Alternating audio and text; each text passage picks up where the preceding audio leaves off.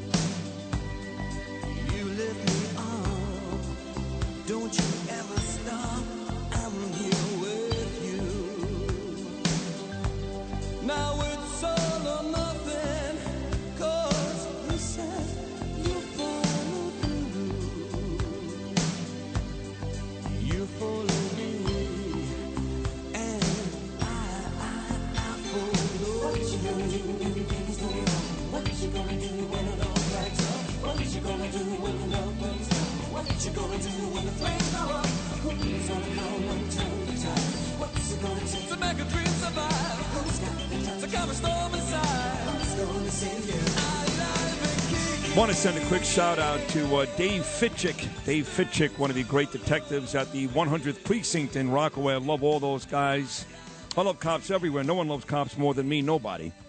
But uh, those guys specifically, I get to see those guys in the neighborhood now. And good folks, the 100th Precinct, uh, our precinct there, Lewis, in Rockaway. Dave Fitchick, one of their uh, top detectives. They listen to this show every morning. They never miss it. Never miss it.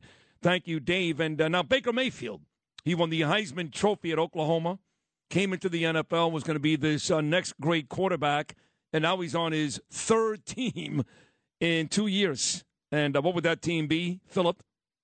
That's the LA Rams, baby. I watched the Rams against Seattle this Sunday, and of course, the Rams won the Super Bowl last year with Matthew Stafford at quarterback, and they were in the Super Bowl four years ago. They lost to the Patriots with Jared Goff, who's now the Lions quarterback. So two Super Bowls in like three or four years. They win it last year, but Stafford is hurt, and he's out for the. He hasn't been very good this year anyway. And they've been using these guys, Wolford and Gibson. So does Mayfield become McVay's starter right away? Um, probably not right away. They said he might play this week, All right. this weekend, but uh, probably not right away. But He I was mean, in th- Carolina, and they benched him for Sam Darnold. Their season's pretty much over. Yeah, they're done. They're actually on pace to have the worst record ever after a Super Bowl win. That's correct. Yes, very good. Nice job out of you. Thanks. All right, my next guest, of course, is a dear, dear friend for the better part of four decades. I always say him and Rudy, the two best politicians in the history of New York. Long Island's own Congressman Peter King, who also served Homeland Security. He's done so many great things for our state, for our country, and he's a super guy. And he's got a very emotional morning coming up. He's going to do the eulogy for a dear friend of his in less than an hour. With that said, here he is, the great Peter King. Pete, good morning. How are you, pal? Hey, Sid, it's always great being with you. It really is. Thank you. And uh, to put it in perspective, this funeral this morning is really going to be a celebration of Joe Gino's life. He's a great guy. He was a decorated uh, Vietnam veteran. Uh, Oh. He was at every veterans event I ever saw. Oh. He was a great advocate for veterans, and he had a tough 18 month battle with cancer. Never once complained. Hmm. Again, he's a great guy. Uh, he's the type of guy that you know all America should be based on.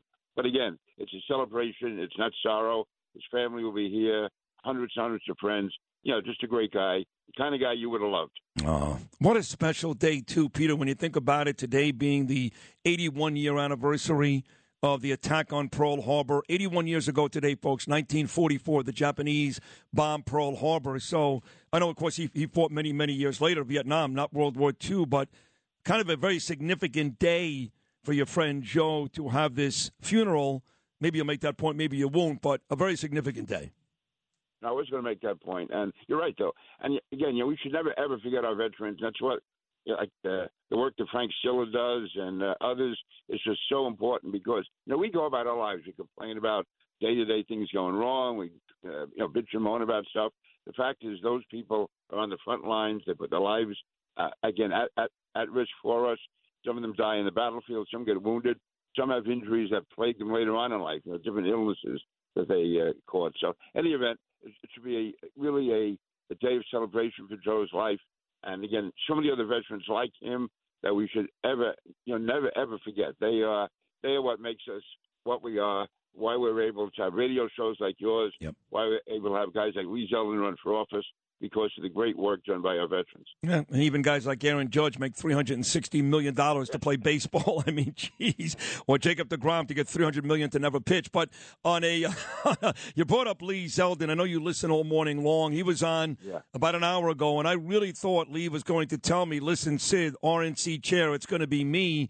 Not only did he not say that, he said the fix is in. It's pre baked. It's predetermined. I can't get it. Were you surprised to hear that, like I was? Yeah, I was. Even to be honest with you, I, I think it's best for Lee that uh, again it, it'd be a great sacrifice for Lee to make. I just think he can go so far in politics. You become the Republican national chairman, you get bogged down there. Uh, you're really working for other people. And Lee is such an independent-minded guy. I think he'd be uh, better advised to stay in uh, elective politics. But again, he's a dedicated guy. I think he really wanted it. He would have gone for it if there was a chance. He says pre-baked. I don't know all the details behind it. You know, a lot of these things become inside clubs. And the fact is, Republican National Committee does need a shakeup. I mean, there's no reason why, for instance, we won four congressional seats on Long Island, but nationwide, Republican Party did almost nothing. I mean, uh, Yep. uh, several years ago in New York, there was one Republican congressman. It was me. It was 27 to one. Now we have 11 members of Congress, and this is a blue state. And we were able to win. These other states, there's no reason why we shouldn't have gotten more seats. Yep. The message wasn't there. I think all he did was be negative. As Lee said, it was anti-Joe Biden. They figured Biden is so bad, people have to vote Republican. Well, he is bad, but they want an alternative from us, and we really didn't give it. I think Lee would have been, uh, still would be if he wants, if, if he gets it, Republican national chairman. But I just think there's so many other opportunities for Lee in elective office, whether it's Suffolk County executive, whether it's running statewide again, again, uh, you know, one, uh, one more time.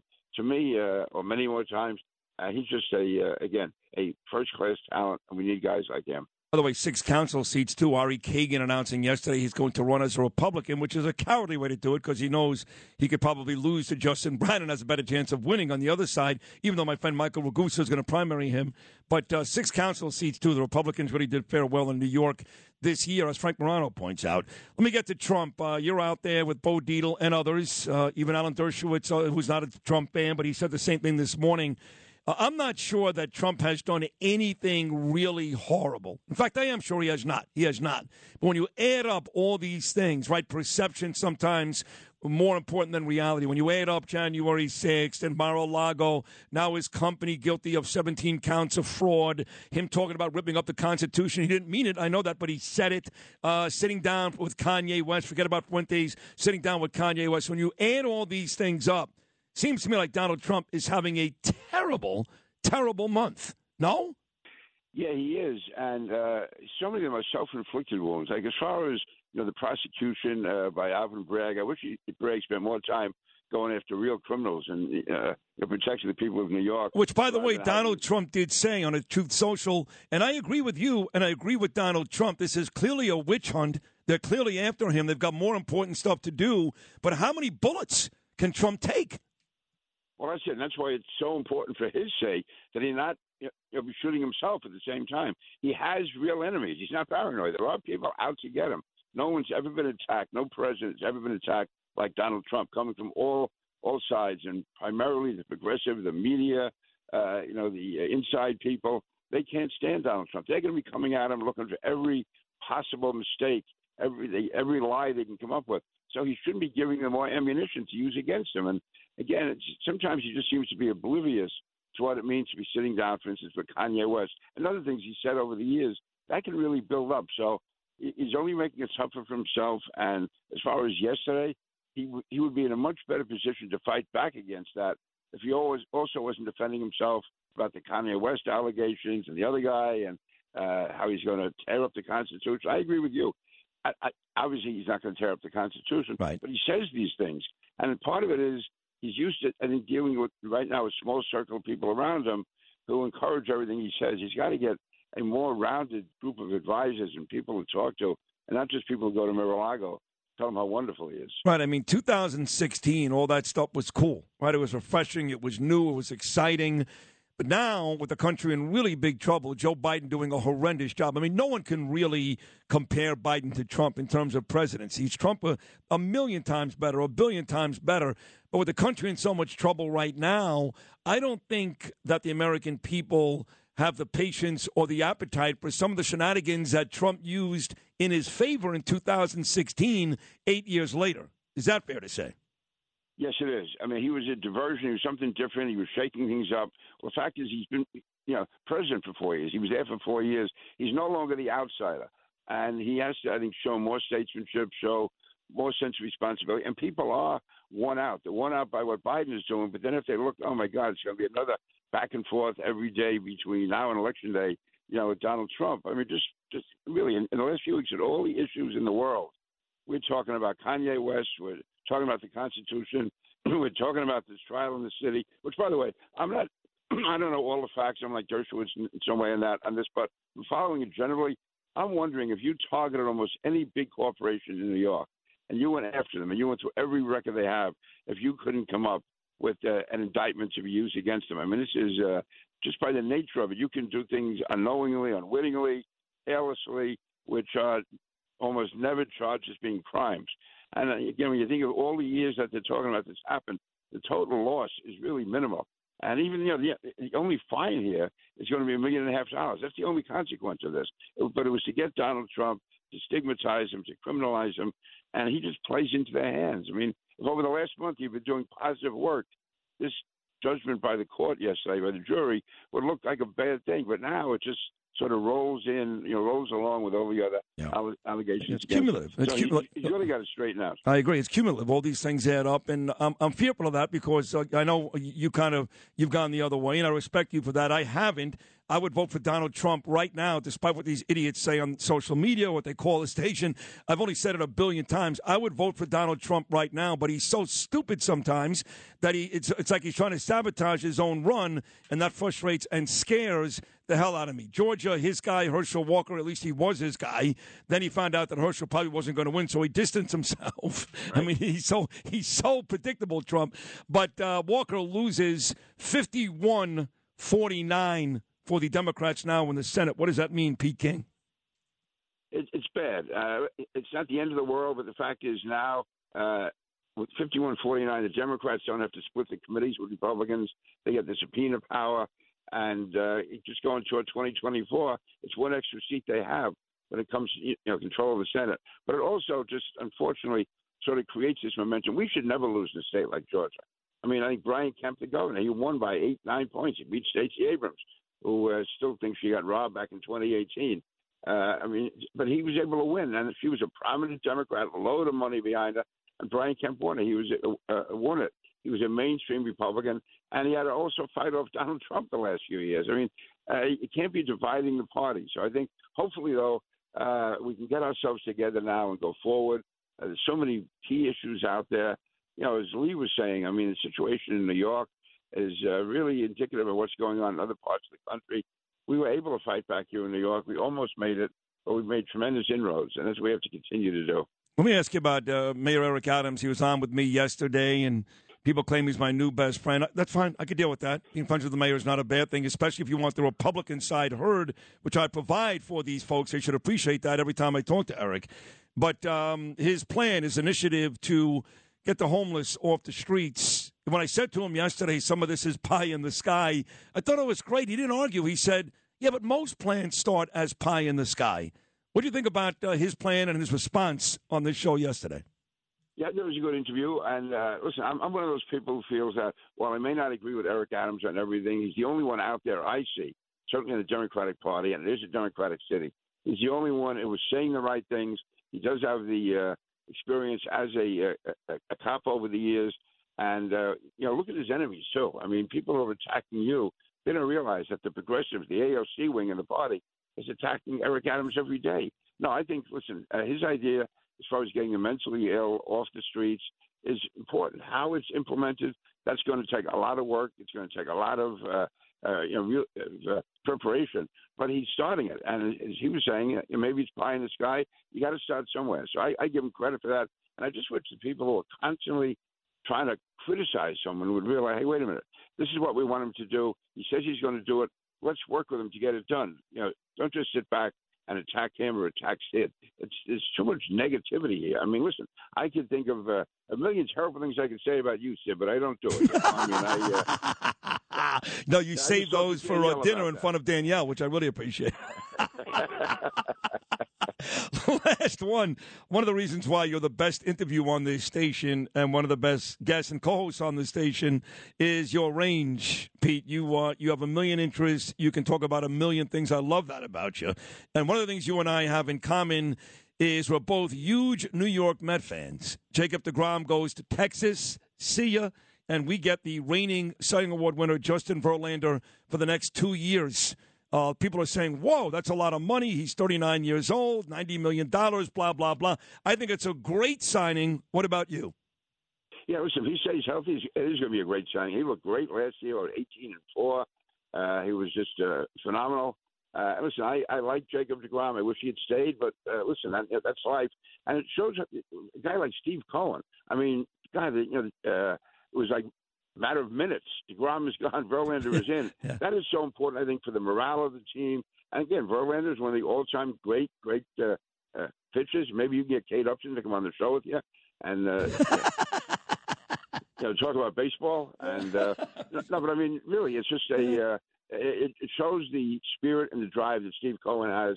He's willing to put his money where his mouth is, and that the Mets. Uh, this isn't like when Tom Seaver left and they went through No. ten years of going nowhere. Right. I mean, this is Steve Cohen wants to win, and also let's be realistic. The Mets won 101 games last year, and uh, Jacob Degrom only won five.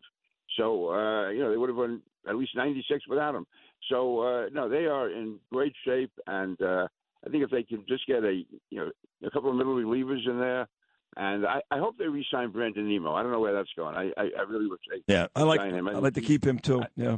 Yeah. I'll tell you where it's going. Starling Marte has already said, I'll play center field if Nimmo's not here. So it sounds like he's not going to be here.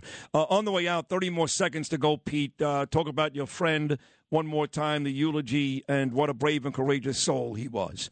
Yeah, again, Joe was sick for a year and a half with deadly cancer. He knew he was going to die. He never once complained. I was talking to him just a few days before he died. You never would have known it. I mean, he was absolutely the most upbeat guy, positive guy. He was a 300 pound giant and just a great guy. So anyway, we need more Joe and Genos in the world and less of the people that bitch and moan on social media. God, I love you. Hey, uh, sorry And about your friend. People, you know, unless people take the knee at games. So. Oh, that one too, exactly. Pete King, keep talking, man. You're the absolute best. I love you, and once again, sorry about your friend. Thank you, Sid. All right, take care. George V. I love George V. Today is a Yankee day, not Mets with Judge signing. You're right, George. Pete and I are Met fans. So we leave the Yankee stuff to you and Justin Ellick and the rest of you guys. Congratulations. George V is right. Red Apple Media Vice President, nine years, $360 million. Aaron Judge stays with the Yankees. Thanks for listening, George. I love you. Fourth and final hour coming up. And Friends in the morning, only right here on Talk Radio 77 WABC.